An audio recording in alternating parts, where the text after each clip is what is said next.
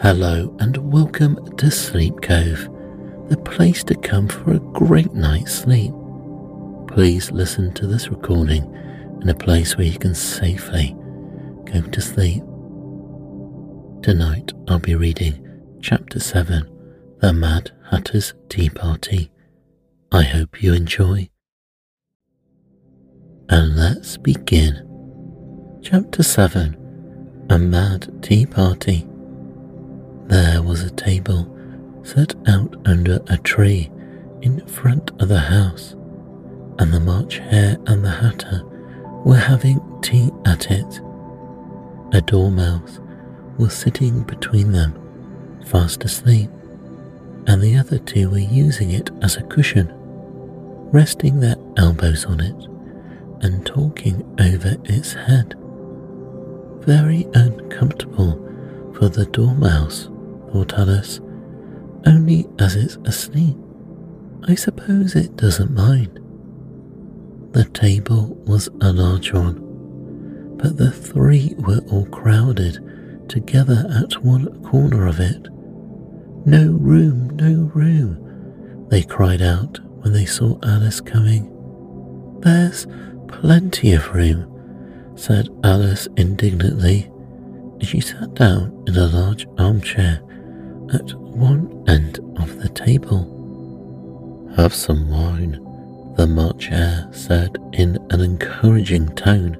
Alice looked all round the table, but there was nothing on it but tea. I don't see any wine, she remarked. Well, there isn't any, said the March Hare. Then it wasn't very civil of you to offer it, said Alice angrily. It wasn't very civil of you to sit down without being invited, said the March Hare. I didn't know it was your table, said Alice. It's laid for a great many more than three. Your hair wants cutting, said the Hatter. He had been looking at Alice for some time with great curiosity and this was his first speech. You should learn not to make personal remarks, Alice said with some severity. It's very rude. The Hatter opened his eyes very wide on hearing this, but all he said was, Why is a raven like a writing desk? Come, we shall have some fun now thought Alice. I'm glad they've begun asking riddles. I believe I can guess that, she added aloud. Do you mean that you think you can find the answer to it? said the March Hare. Exactly so, said Alice. Then you should say what you mean, the March Hare went on. I do, Alice hastily replied. At least, I least, I mean what I say. That's the same thing, you know. Not the same thing a bit, said the Hatter. You might as well say that I see what I eat is the same thing as I eat what I see. You might as well say, added the March Hare, that I like what I get is the same as I get what I like. You might just as well say, added the Dormouse, who seemed to be talking in his sleep, that I breathe when I sleep is the same thing as I sleep when I breathe. It is the same thing with you, said the Hatter, and here the conversation dropped, and the party sat silent for a minute while Alice thought all she could remember about ravens and writing desks, which wasn't much. The Hatter was the first to break the silence. What day of the month is it? he said, turning to Alice. He had taken his watch out of his pocket and was looking at it uneasily shaking it every now and then, and holding it to his ear. Alice considered a little and then said, The fourth. Two days wrong, sighed the Hatter. I told you butter wouldn't suit the works. He added, looking angrily at the March Hare. It was the best butter, the March Hare meekly replied. Yes, but some crumbs must have got in as well, the Hatter grumbled. You shouldn't have put it in with the bread knife. The March Hare took the watch and looked at it gloomily. Then he dipped it into his cup of tea and looked at it again. But he could think of nothing better to say than his first remark. It was the best butter, you know. Alice had been looking over his shoulder with some curiosity. What a funny watch, she remarked. It tells the day of the month, and it doesn't tell what o'clock it is. Why should it?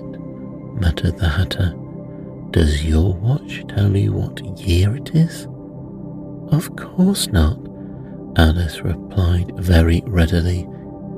But that's because it stays the same year for such a long time together. Which is just the case with mine, said the Hatter. Alice felt dreadfully puzzled. The Hatter's remark seemed to have no sort of meaning in it, and yet it was certainly English. I don't quite understand you, she said as politely as she could. The dormouse is asleep again, said the Hatter, and he poured a little hot tea upon its nose. The dormouse is asleep again, said the Hatter, and he poured a little hot tea upon its nose. The dormouse shook its head impatiently and said, without opening its eyes, Of course, of course, just what I was going to remark myself. Have you guessed the riddle yet? The Hatter said, turning to Alice again.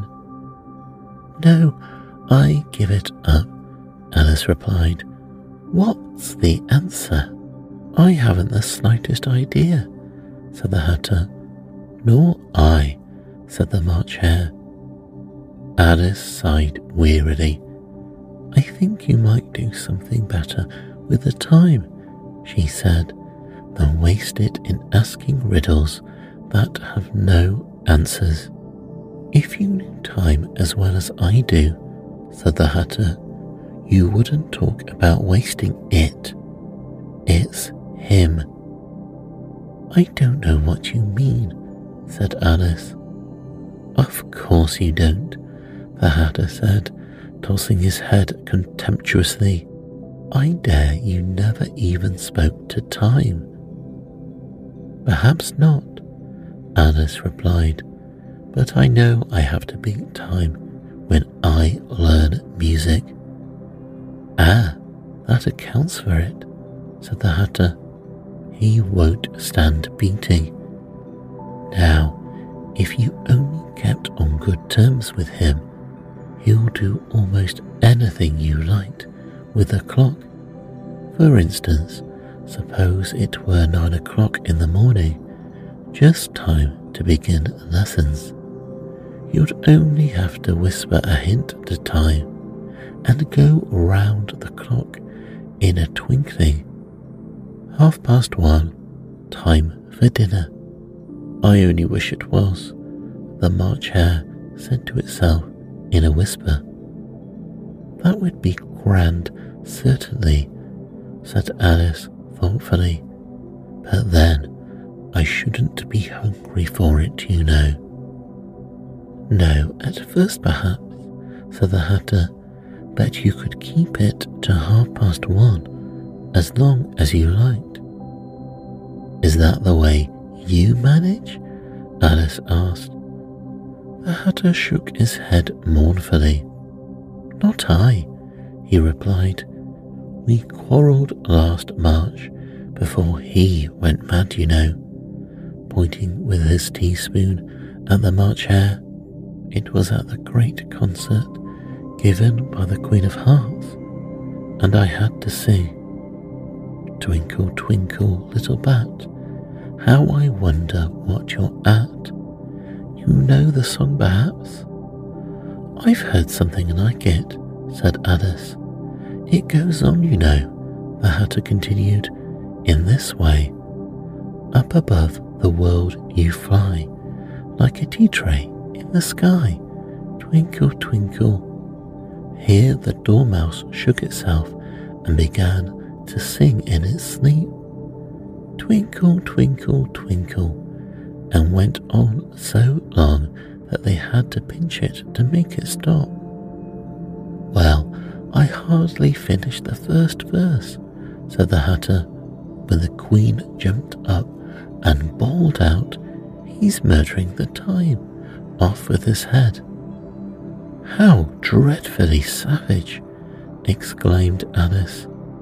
And ever since that, the Hatter went on in a mournful tone, he won't do a thing I ask. It's always six o'clock now. A bright idea came into Alice's head. Is that the reason so many tea things are put out here? she asked. Yes, that's it, said the Hatter with a sigh. It's always tea time, and we've no time to wash the things between whiles. Then you keep moving round, I suppose, said Alice.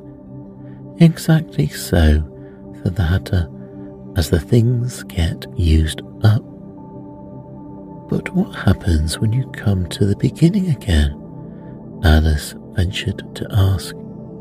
Suppose we change the subject. The March Hare interrupted, yawning. I'm getting tired of this. I vote the young lady tells us a story. I'm afraid I don't know one, said Alice, rather alarmed at the proposal. Then the Dormouse shall, they both cried. Wake up, Dormouse! And they pinched it on both sides at once. The Dormouse slowly opened his eyes. I wasn't asleep, he said in a hoarse, feeble voice. I heard every word you fellows were saying. Tell us a story, said the March Hare. Yes, please do, pleaded Alice. And be quick about it, added the Hatter, or you'll be asleep again before it's done. Once upon a time, there were three little sisters. The Dormouse began in a great hurry, and their names were Elsie, Lacie, and Tillie, and they lived at the bottom of a well. What did they live on?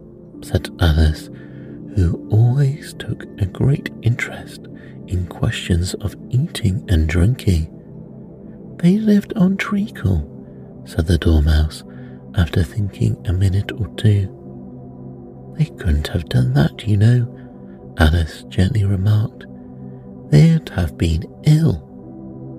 So they were, said the Dormouse, very ill. Alice tried to fancy to herself what such an extraordinary ways of living would be like, but it puzzled her too. So she went on. But why do they live at the bottom of a well?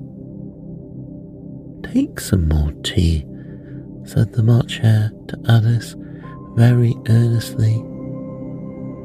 I've had nothing yet, Alice replied in an offended tone, so I can't take more. You mean you can't take less, said the Hatter. It's very easy take more than nothing. Nobody asked your opinion, said Alice. Who's making personal remarks now? The Hatter asked triumphantly. Alice did not quite know what to say to this, so she helped herself to some tea and bread and butter, and then turned to the Dormouse and repeated her question Why do they live at the bottom of a well? The Dormouse again took a minute or two to think about it and then said, It was a treacle well. There is no such thing. Alice was beginning very angrily, but the Hatter and the March Hare went shh shh, and the Dormouse sulkily remarked, If you can't be civil, you better finish the story for yourself. No, please go on, Alice said very humbly. I won't interrupt again. I dare say there may be one. One indeed, said the Dormouse indignantly. However, he contested to go on. And so these three little sisters, they were learning to draw, you know. What do they draw? said Alice, quite forgetting her promise. Treacle, said the Dormouse, without considering at all this time. I want a clean cut, interrupted the Hatter.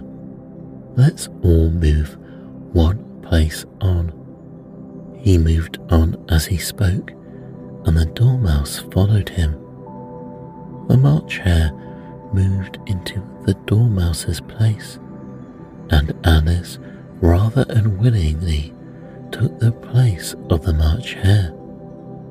The Hatter was the only one who got any advantage from the change, and Alice was a good deal worse off than before, as the March Hare had just upset the milk jug into his plate. Alice did not wish to offend the Dormouse again, so she began very cautiously. But I don't understand. Where do they draw the treacle from? You can draw water out of a water well, said the Hatter. So I should think you could draw treacle out of a treacle well. Eh, stupid?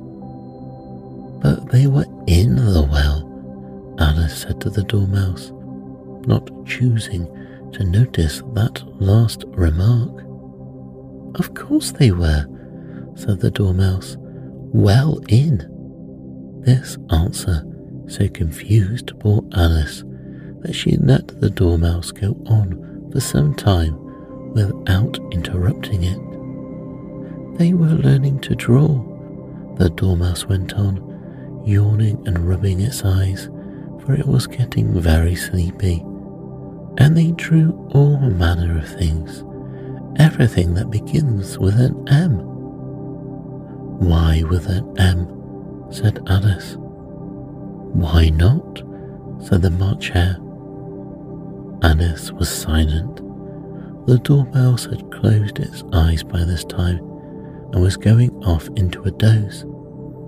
But on being pinched by the Hatter, it woke up again with a little shriek and went on. What begins with an M? Such as mousetraps and the mood and memory and muchness. You know you say things are much of a muchness.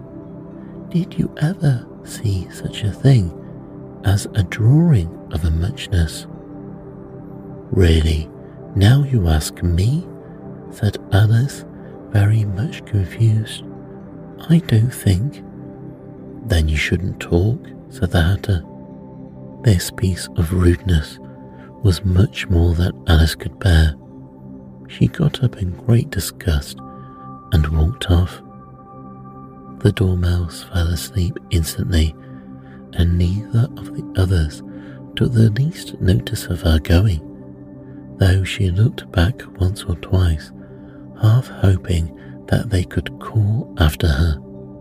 The last time we saw them, they were trying to put the Dormouse into the teapot. At any rate, I'll never go there again, said Alice as she picked her way through the wood, is the stupidest tea party I ever went to in all my life. Just as she said this, she noticed that one of the trees had a door leading right into it. That's very curious, she thought, but everything's curious today. I think I may as well go in at once. And in she went. Once more, she found herself in the long hall close to the little glass table. Now, I'll manage better this time, she said to herself, and began by taking the little golden key and unlocking the door that led to the garden. Then she went to work, nibbling at the mushroom. She had kept a piece of it in her pocket till she was about a foot high. Then she walked down the little passage, and then she found herself at last in the beautiful garden among the bright flower beds and the cool fountains.